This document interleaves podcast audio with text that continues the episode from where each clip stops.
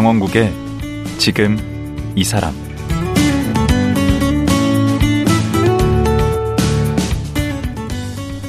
안녕하세요. 강원국입니다. 어제에 이어 신성장 경제연구소 최병천 소장과 말씀 나누겠습니다. 최 소장은 불평등에 대한 기존 관념에 문제를 제기하고 있습니다. 평등은 좋고 불평등은 나쁘다는 선악 이분법으로는 심화되는 불평등 문제를 해결할 수 없다고 말합니다. 좋은 불평등도 있고 나쁜 평등도 있다는 것인데요. 오늘은 불평등 원인에 대한 다섯 가지의 잘못된 통념에 관해 자세히 들어보겠습니다. 지금 만나보겠습니다.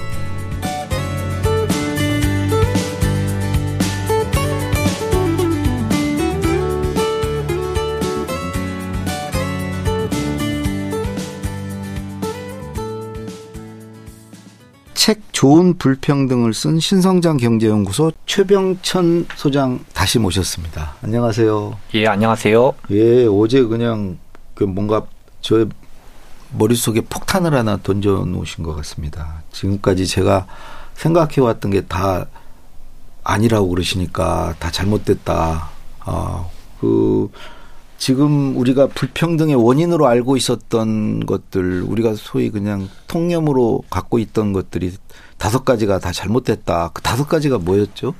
첫 번째는 불평등은 언제부터 시작되었는가? 아, 1997년 외환위기 이후부터 시작되었다. 아, 그 잘못 아니라는 거죠. 두 번째. 두 번째, 불평등은 무엇 때문인가? 음, 불평등의 원인. 왜, 아, 왜 생겼는가? 삼대 적폐 때문이었다. 음. 재벌, 신자유주의, 비정규직 때문이었다. 아, 그게 또 아니라는 거고. 네, 맞습니다. 음. 세 번째, 정치권 책임론. 음. 1997년 외환위기 이후 김대중 정부, 노무현 정부, 이명박 정부, 박근혜 정부가 책임이 있다. 음. 자, 그다음에 네 번째는요. 네 번째는 불평등과 경제 성장의 관계. 음. 불평등은 경제 성장에 해롭기 때문에 불평등을 줄이는 것 자체가 경제 성장에 도움이 된다. 음. 마지막 다섯 번째. 다섯 번째는 국내적 원인으로 발생한다. 아, 예. 우선 첫 번째. 저는 정말 그렇게 알고 있었어요. 그 우리나라 양극화와 경제적 불평등이 본격적으로 심화되기 시작한 것은 97년 외환위기 이후다. 이게 아니라고 지금 얘기하시는 거잖아요. 그럼 언제 시발점이 언제예요? 불평등에 대한 데이터가 여러 가지가 있는데요. 네. 그 중에서 길게 시기열이 안정적인 데이터가 많지가 않아요. 음. 그 중에 고용노동부가 예. 1980년부터 최근까지 같은 방법론에 의해서 만들고 있는 데이터가 있어요. 어. 그게 이제 고용 형태별 근로 실태 조사라는 데이터인데요. 와, 그 데이터 80년부터 그걸 했어요. 예, 최초 시점이 이제 80년부터 있어요. 음. 이때를 보면 1980년부터니까 이제 거기 여기서부터 시작되는데요. 네. 1994년까지 불평등이 계속 줄어들어요. 어, 80년부터 계속 줄어요. 예, 1980년부터 1994년까지 계속 줄어들다가 어. 1994년을 최저점으로 예. 쭉 올라가요. 다시 언제까지 올라가냐면 심화돼요? 그렇죠. 94년부터 불평등이 증가하는 거고 어. 언제까지 증가하냐면 2008년까지 계속 증가해요. 아, 그러면 시발점이 94년이라는 거예요. 그렇죠. 97년이 아니고 97년이 아니라 94년부터 불평등이 증가한다. 도대체 94년에 무슨 일이 있었길래 증가하기 시작한 거죠? 보통은 경제학 교수님들이 쓰신 책에서도 97년 외환위기 부터라는 문장이 거의 대부분이에요. 아니, 우리 다들 그렇게 알고 그렇죠. 있죠. 그런데 이제 데이터를 보면 94년부터라는 거를 저는 이거를 1994년부터라는 걸 몇 년 전에 이거를 보고 네. 방금 말씀하신 것처럼 어? 97년부터가 아니네? 음. 그럼 왜 그런 거지? 음. 왜 94년부터이지라는 질문을 계속 간직하고 네. 이거를 찾은 거죠. 네. 그래서 찾았더니 어, 결론은 1992년 한중 수교가 분기점이다. 한중 수교부터 불평등이 증가됐다고 왜볼수 한중 있다. 수교가 왜 불평등을 심화시켰어요? 그렇죠. 그게 재밌는 얘기인데요. 네. 1987년에 국내 과정과 이제 중국 과정을 좀 알아야 되는데요. 네. 1987년도에 6월 항쟁이 된 다음에 네. 7월, 8월, 9월에 소위 노동자 대투쟁이라고 그렇죠. 불리는 노동조합이 몇 천 개가 만들어져요. 그 그쪽에서는 정부 쪽에는 노사 대분규지. 그렇죠. 그래서 그, 그 시기에 우리나라 당시 경제 성장률이 10% 정도 됐었거든요. 예. 근데 임금이 1년에 임금 인상률이 20% 정도 됐었어요. 그때 이제 억눌려 왔던 게 한 번에 막 그렇죠. 한꺼번에 튀는 막 거죠. 실제로 이제 억눌려 왔던 게 말씀하신 터진 거죠. 음. 그게 엄청나게 되는데 우리나라 경제 구조는 예. 수출로 먹고 살았거든요. 예. 그래서 노동운동이 활성화되면서 임금이 20% 가까이 뛰면서 예. 엄청난 임금 경쟁 국제 국제 경쟁력에서 예. 임금 경쟁력이 현저하게 떨어지게 돼요. 그렇겠네요. 그게 이제 하나 있었던 일이고 저임금으로 많이 수출도 그렇죠. 하고 했는데. 그러다가 그거와 별개로 예. 중국에서는 예. 덩샤오핑이라는 사람이 주도해가지고 예. 78년부터 개혁 개방을 열심히 하다가 개혁 개방의 부작용으로 89년 천안문 사건이 벌어져서 예. 개혁 개방이 자초될 위기에 처하다가 예. 동독 동유럽 공산주의 소련이 무너지는 걸 보면서 예. 92년도에 14차 당대회가 있었어요. 네. 그때 처음으로 사회주의 시장 경제라는 노선을 공식으로 당에서 채택을 해요. 시장 경제가 들어갔구나 거기에 그렇죠. 사회주의. 그러면서 그 전까지는 이제 약간 조심조심 개혁 개방 또는 조심조심 수출을 했다라면 음. 이때부터는 이제 과감하게 본격적으로 수출 공업화가 이루어지기 그렇죠. 시작한 그거를 시점이 92년부터라는 92년 인 거죠. 거죠. 그런데 마침 예. 92년 8월 24일 날 예. 한국과 중국이 수교를 맺게 된 거죠. 그렇죠. 그러니까 국내의 임금 인상으로 압박받던 공장의 사장님들이 예. 대거 중국으로 공장을 한편으로 이전을 하고 수교가 됐으니까 이제. 그래서 92년을 분기점으로 예. 해외 직접 투자 FDI가 왕창 수치가 올라가요. 아 우리가 중국에 막 투자하고 그렇죠. 거기다 공장 세우고 그때가 그러기 시작했구나. 92년부터인 거죠. 어. 그리고 또 한편으로는 국내 설령 공장이 남아 있다 하더라도 예.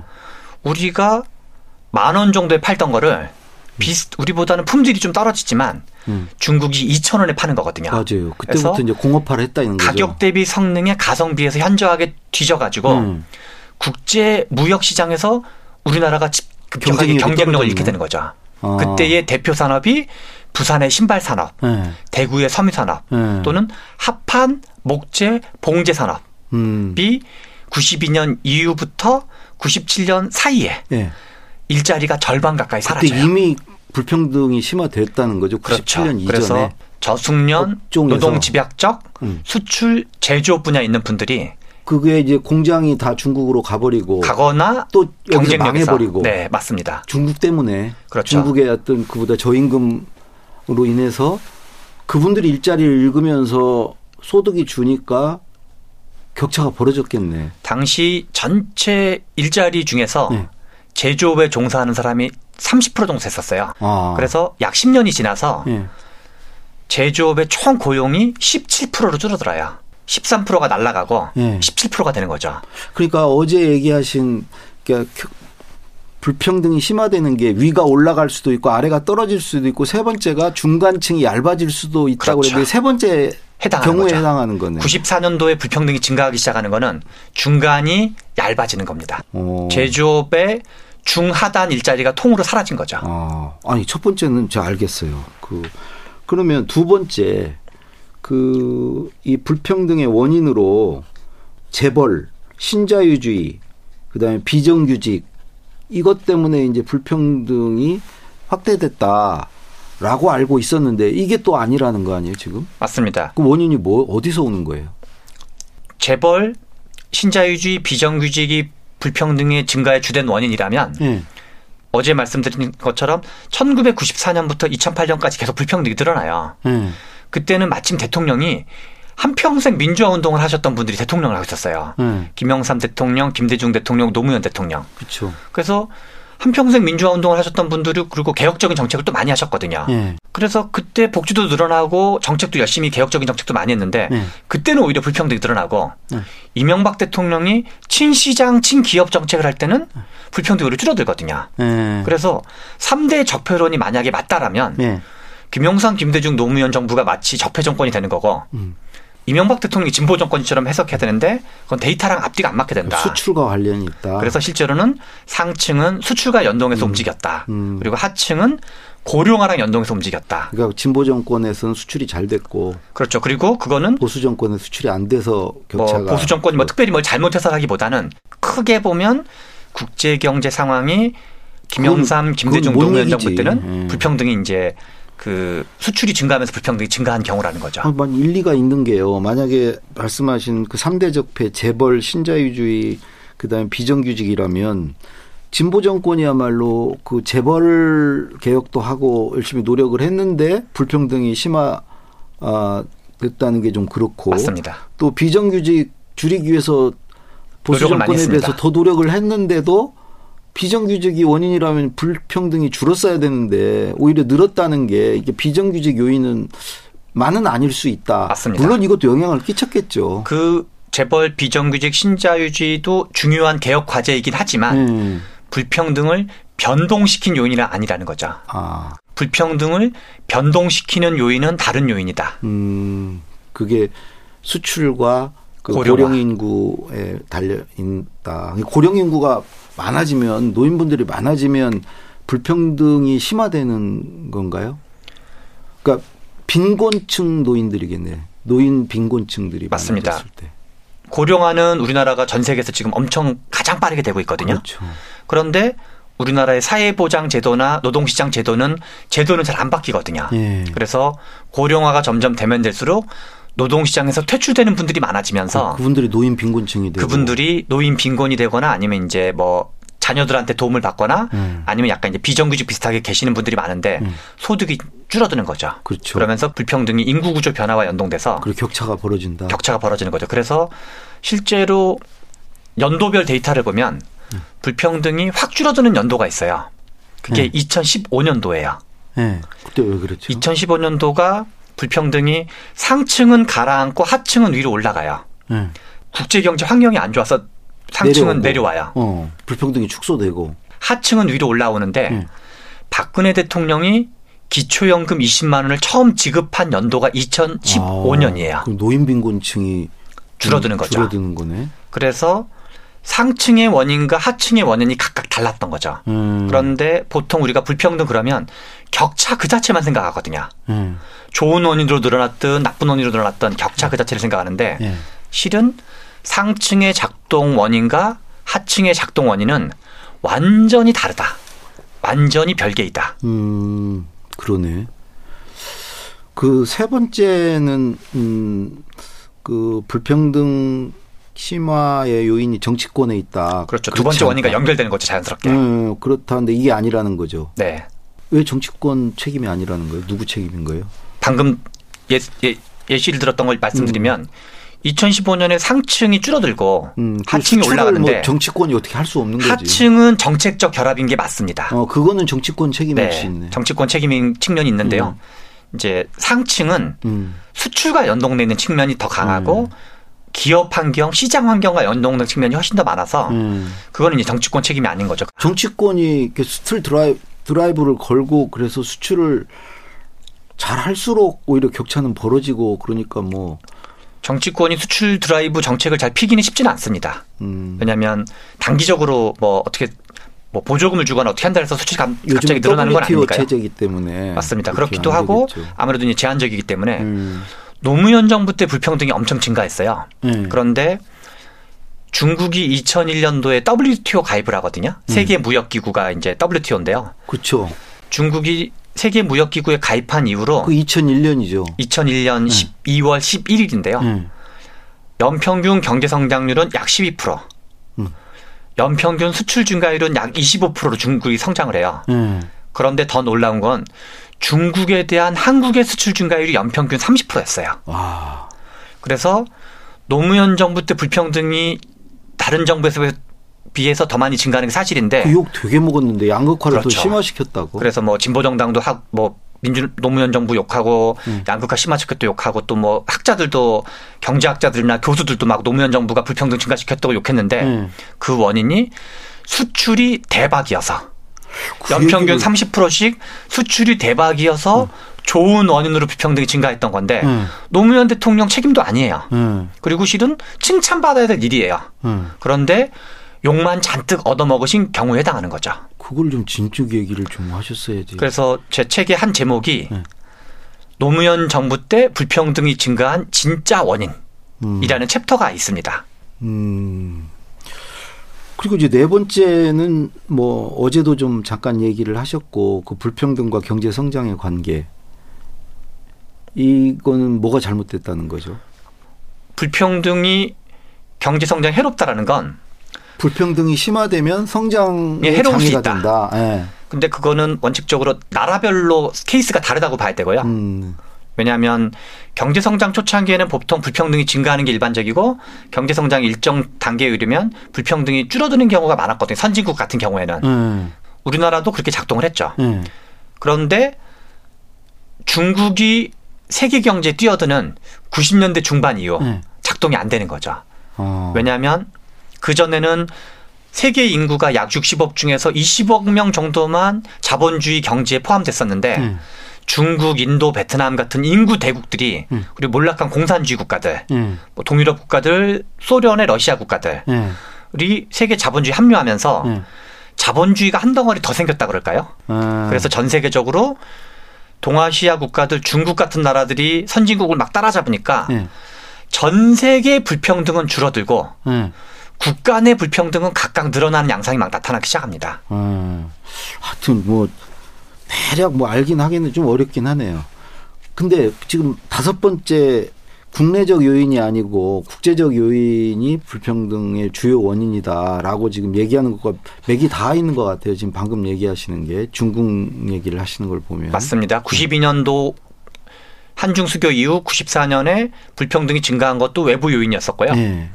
2001년도 중국이 WTO 가입한 이후 노무현 대통령이 2003년 2월에 취임하시는데요. 네. 노무현 정부 때 불평등이 증가한 것도 중국 요인이었고 WTO 중국 가입이 왜 우리의 영향을 그렇게 준 거죠? 불평등을 심화시키는.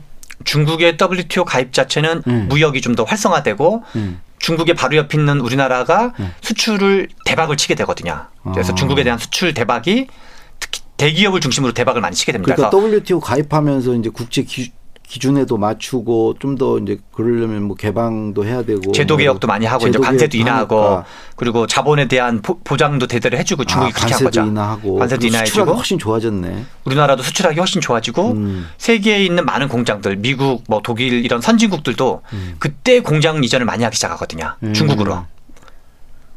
그래서 2001년 중국 경제가 잘 나가는데 우리나라도 덩달아서 같이 잘 나가게 되는 거죠. 그럼 미국 같은 데는 막 그리 중국으로 공장을 이전하면 어려워졌겠네.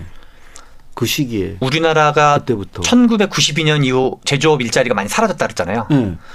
미국은 2001년 중국의 WTO 가입 이후 어. 약 10년간 아, 제조업 일자리가 그걸 맞는 거예요? 700만 개가 사라져요.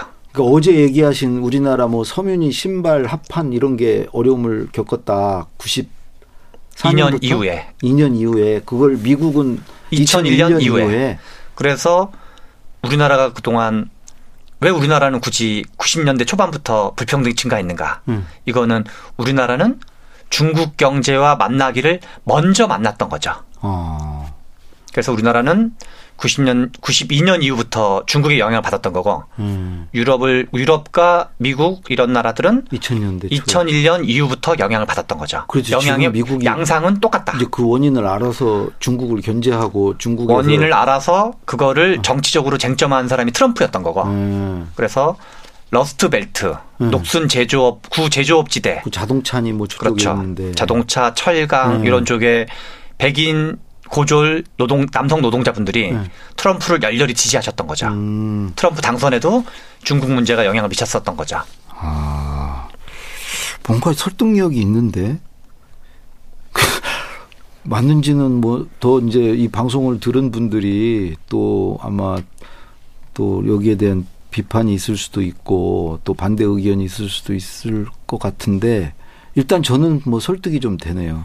제가 경제학 교수이거나 그런 것도 아니기 때문에 음. 기존의 경제학 교수님들이 말하는 게 잘못된 측면이 있었다라고 얘기하는 거기 때문에 음.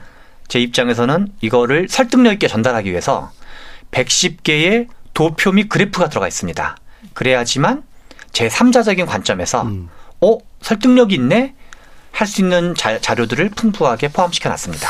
마지막으로 그 책에서 좀 비중 있게 다루는 게 지금 문재인 정부 했던 급격한 최저임금 인상, 그다음에 소득 주도 성장 이거에 대해서 잘못됐다. 아, 나쁜 불평등이라고까지 얘기했어요. 맞습니다. 나쁜 것만 안 좋은 것만 다 붙여가지고 나쁜 불평등인데 나쁘기까지 한 불평등이라고 이렇게 완전히 그냥 폄훼를 하셨는데 이거에 대한 왜 그런지 좀 얘기를 해 주시오. 소, 소득 주도 성장과 그 최저임금 인상이 뭐가 그렇게 잘못된 거예요? 소득 주도 성장의 대표적인 정책 중에 하나가 최저임금 만 원이었는데요. 예. 2020년까지 올리겠다 그랬어요. 음. 그래서 2018년도에 16.4%의 최저임금을 인상했었습니다. 음, 네, 그렇죠. 2019년도에는 10.9%를 인상을 했는데요. 예. 우리나라 경제 성장률 GDP와 물가 상승률의 합계와 음. 비교하면 약 4.5배를 올린 겁니다. 예. 16.4%와 10.9%를 합계를 보면 예. 경제 성장 및 물가 상승률에 비해서도 4.5배씩이나 높게 올려버리니까 예. 일자리가 많이 사라지게 된 거죠. 얼마만큼 많이 사라졌냐? 예. 1991년부터 2010년까지 대략 경제 위기 있던 연도를 빼면 대략 연평균 40만 명씩 일자리가 늘어나는 게 일반적이었는데 예. 2018년도 그 해 연도만 보면 예. 일자리가 9.7만 명이 늘어나요. 예. 그거 엄청 줄어. 40만 명이 9.7만 명이 되니까 엄청 줄은 거네. 4분의 1로 쪼그라든 거죠. 예. 그 원인은 역시 뭐 예를 들어서 편의점 최저임금의 과도한 인상을 통해서 임금 인상을. 감당하지 못한 분들이 이제 하나씩 하나씩 내보내고 본인이 좀 잔업철에 특가능을 더한다든가 음. 등등 하게 된 거죠. 소득주도 성장. 소득주 성장은 크게 보면 노동 정책과 복지 정책으로 나눌 수 있는데요. 음. 소득주 성장 전체가 다 나쁘다고 할 수는 없습니다. 음. 복지 정책은 실은 긍정적인 측면이 더 많다고 봐야 됩니다. 음, 대표적인 게 치매 국가 책임제. 음, 그런 건 잘한 거다. 그렇죠. 건강보험 비급여를 급여화한 거. 음. 또는 이제 비정규직 노동자들한테도 약간 고용보험 혜택을 좀 확대한 거. 예. 이런 거는 특히 사회복지 쪽은 잘했다고 봐야 되고요. 예, 예. 특히 노동 쪽에서 예. 하나는 최저임금, 또 음. 하나는 주 52시간을 너무 좀 약간 경직적으로 빨리 하려고 한 것. 예. 왜냐하면 실제 제조 현실은 기- 공장 현실은 다를 수가 있거든요. 예, 예. 근데 그거를 좀 너무 이제 서둘러서 하려고 했던 거. 음. 그리고 뭐 부분적으로는 비정규직 정규직화를 이제 청년 세대와 약간 갈등을 일으키면서 했던 거. 예. 그런 부분에서는 이제 약간 좀 평가가 필요한데 음. 특히 최저임금 만원 정책이 중요한 이유는 경제에서 금리 정책 전체는 경제 전체에 영향을 미치게 되거든요. 한국은행이 뭐 금리 올린다 말린다, 미국 연방 준비제도 이사회가 올린다 만다가 경제 전체에 영향을 미치는 것처럼 예. 실은 임금도 노동시장 전반에 영향을 크게 미치게 되거든요. 예. 그래서 최저임금 정책이 단지 저임금 노동자에게만 적용이 됐던 것이 아니라 네. 노동시장 전반에 큰 영향을 미치게 된 거죠. 음. 고용이 4분의 1로 줄어들면서 하층 소득 중에 근로소득을 잃게 되는 일자리를 잃게 되는 사람이 네. 많아지면서 네. 밑에 쪽 분들이 더 아래로 추락하는 예. 나쁜 그런- 불평등이다. 그렇죠. 밑에 쪽 분들이 밑으로 나가는 건 나쁜 불평등을 봐야 되거든요. 그러면 그 우리 소장님이 생각하는 우리나라의 어떤 불평등 해소 대책 어떻게 불평등을 그럼 해소해야 돼요? 두 가지로 나눠서 봐야 되는데요. 네. 불평등 자체만 보면 예. 상층은 좋은 원인으로 증가할 수도 있고 나쁜 원인으로 증가할 수도 있다. 음, 그건 놔두고 그냥. 네. 음. 상층은 내비둘 필요가 있고요. 예, 뭐. 예. 심지어는 지난 누르면 안 되겠네. 그렇죠. 억강부약 안 되겠네. 그렇죠. 그래서 저는 부강부약 하자라고 표현하는데요. 음. 위에도 도와주고 아래는 더 도와주자. 어. 이거를- 아, 위에 누르지 말고. 그렇죠. 음. 사회 정책은 억강부약을 하더라도 음. 특히 경제 정책 분야에서는 부강부약하는 것이 훨씬 좋다. 아, 이런 관점에서. 볼 필요가 있고요. 네. 그래서 불평등만 보면 상층이 위로 올라가는 건 뭐 적절한 물론 세금은 있을 수 있겠죠. 네. 뭐 소득세를 걷는다든가 그런 뭐 적절한 법인세를 걷는다는 건 있을 수 있지만 음. 큰 틀로는 올라가도록 도와준다. 네. 올라가는 것 자체를 뭐라고 할 일은 아니다. 음. 그리고 밑에 하층이 올라가는 거는 더 열심히 국가가 개입해서 도와주는데요? 도와준다. 가장 중요한 거는 음. 교육을 매개로 하는 계층 사다리. 음, 음. 그러니까 가난한 사람에게도 도움이 되면서도 장기적인 소득에 도움이 되면서도 우리나라 경제 성장에도 도움이 되는 근데 그러면 그 원리를- 정부에서도 그건 더 많이 했는데 특히 김대중 대통령 때 교육에도 그 김대중 대통령이 잘하신 것도 뭐 인터넷 정보화 사업을 있- 잘하신. 거죠. 그것도 있고. 그래서 방금 말한 거를 현재 2022년 현재적 시각에서 위로 어떻게 올라갈 수 있냐 계층 사다리 예. 핵심은 가장 최근 트렌드가 뭐냐 예. 이거를 잘 파악해서 최근 트렌드에 올라탈 수, 있게. 있도록 도와주는 요즘 것인데요. 같으면 뭐 코딩 이런 거. 그렇죠. 코딩 또는 뭐 지식 정보화 4차 산업혁명 예. 또는 뭐 스템 예. 이런 등등인데 그래서 정부 차원에서 예. 가난한 친구들, 예. 저소득인 친구들한테 방과후 교육을 가르쳐 주든 심지어 쿠폰을 주든 보조금을 주든 예. 기술인데 최신 4차 산업혁명과 관련된 기술 교육 아. 아. 니면 새로운 외국의 어떤 다국어 어떤 외국어를 배우도록 도와준다든가 이런 정책을 광역 지방 정부와 중앙 정부가 예. 부분적으로는 기업과 연계해서 예. 그런 건 오히려 과감하게 대규모 예산을 투입해서라도 예. 하면은 계층 사다리 정책에도 도움이 되고 경제 성장에도 도움이 되고 사회 통합에도 도움이 된다. 네. 라고 격차 그 자체만 너무 들여다볼 것이 아니라 이런 이동성, 어떤 경제와의 어떤 통합적 관점. 사다리만 놔주면 격차가 뭐 아무리 벌어져도 사다리 타고 올라가면 되니까 맞습니다. 시간이 좀 걸리더라도 맞습니다. 힘이 좀 들더라도요. 그리고 사다리가 생기면 네. 격차도 완화되는 게 일반적이라고 합니다. 예. 아, 오늘 어제 이틀에 걸쳐서 이 골치 아픈 경제 공부 진짜 많이 했네. 골치 아프게 해서 죄송합니다. 아, 네. 그저 이번에 좀 머릿속이 시원해졌어요. 네. 예, 어려운 걸 되게 쉽게 얘기해 주셔서. 예. 한국 경제가 잘 되는 방법은 여러 가지가 있을 수 있는데요. 음. 제가 생각한 방법은 정책 교양, 경제 교양을 국민들이 좀 두텁게 하게 되면 아. 그러면 결국 그게 정치권에도 영향을 미치고 예. 여러 가지 오피니언 리더들, 예. 뭐 기자분들이라든가 예. 정책에 관여하는 여러 가지 분들이 예. 어 우리가 알고 있던 게 잘못됐네, 우리가 뭔가 좋은 취지를 가졌었는데 틀리게 알고 예. 있었네라고 많이 알려지면 예. 그러면 결국 정치, 정책 이런 것들이 더 좋아지지 않을까라는 생각으로 음. 꽤 오랜 세월 많은 좀 고생을 하긴 했지만요. 음. 그리고 이런저런 이제 경제적 어려움이 있었지만 그런 문제의식에 대한 열정으로 음. 책을 썼으니까 이번에 책 많이 팔려서 경제적 어려움도 좀 벗어나시고 그러기를 예, 바라는데 바라겠습니다. 뭐 감사합니다. 예, 어제 오늘 말씀 고맙습니다. 네, 감사합니다. 예. 좋은 불평등이란 책을 쓴 신성장 경제연구소 최병천 소장이었습니다.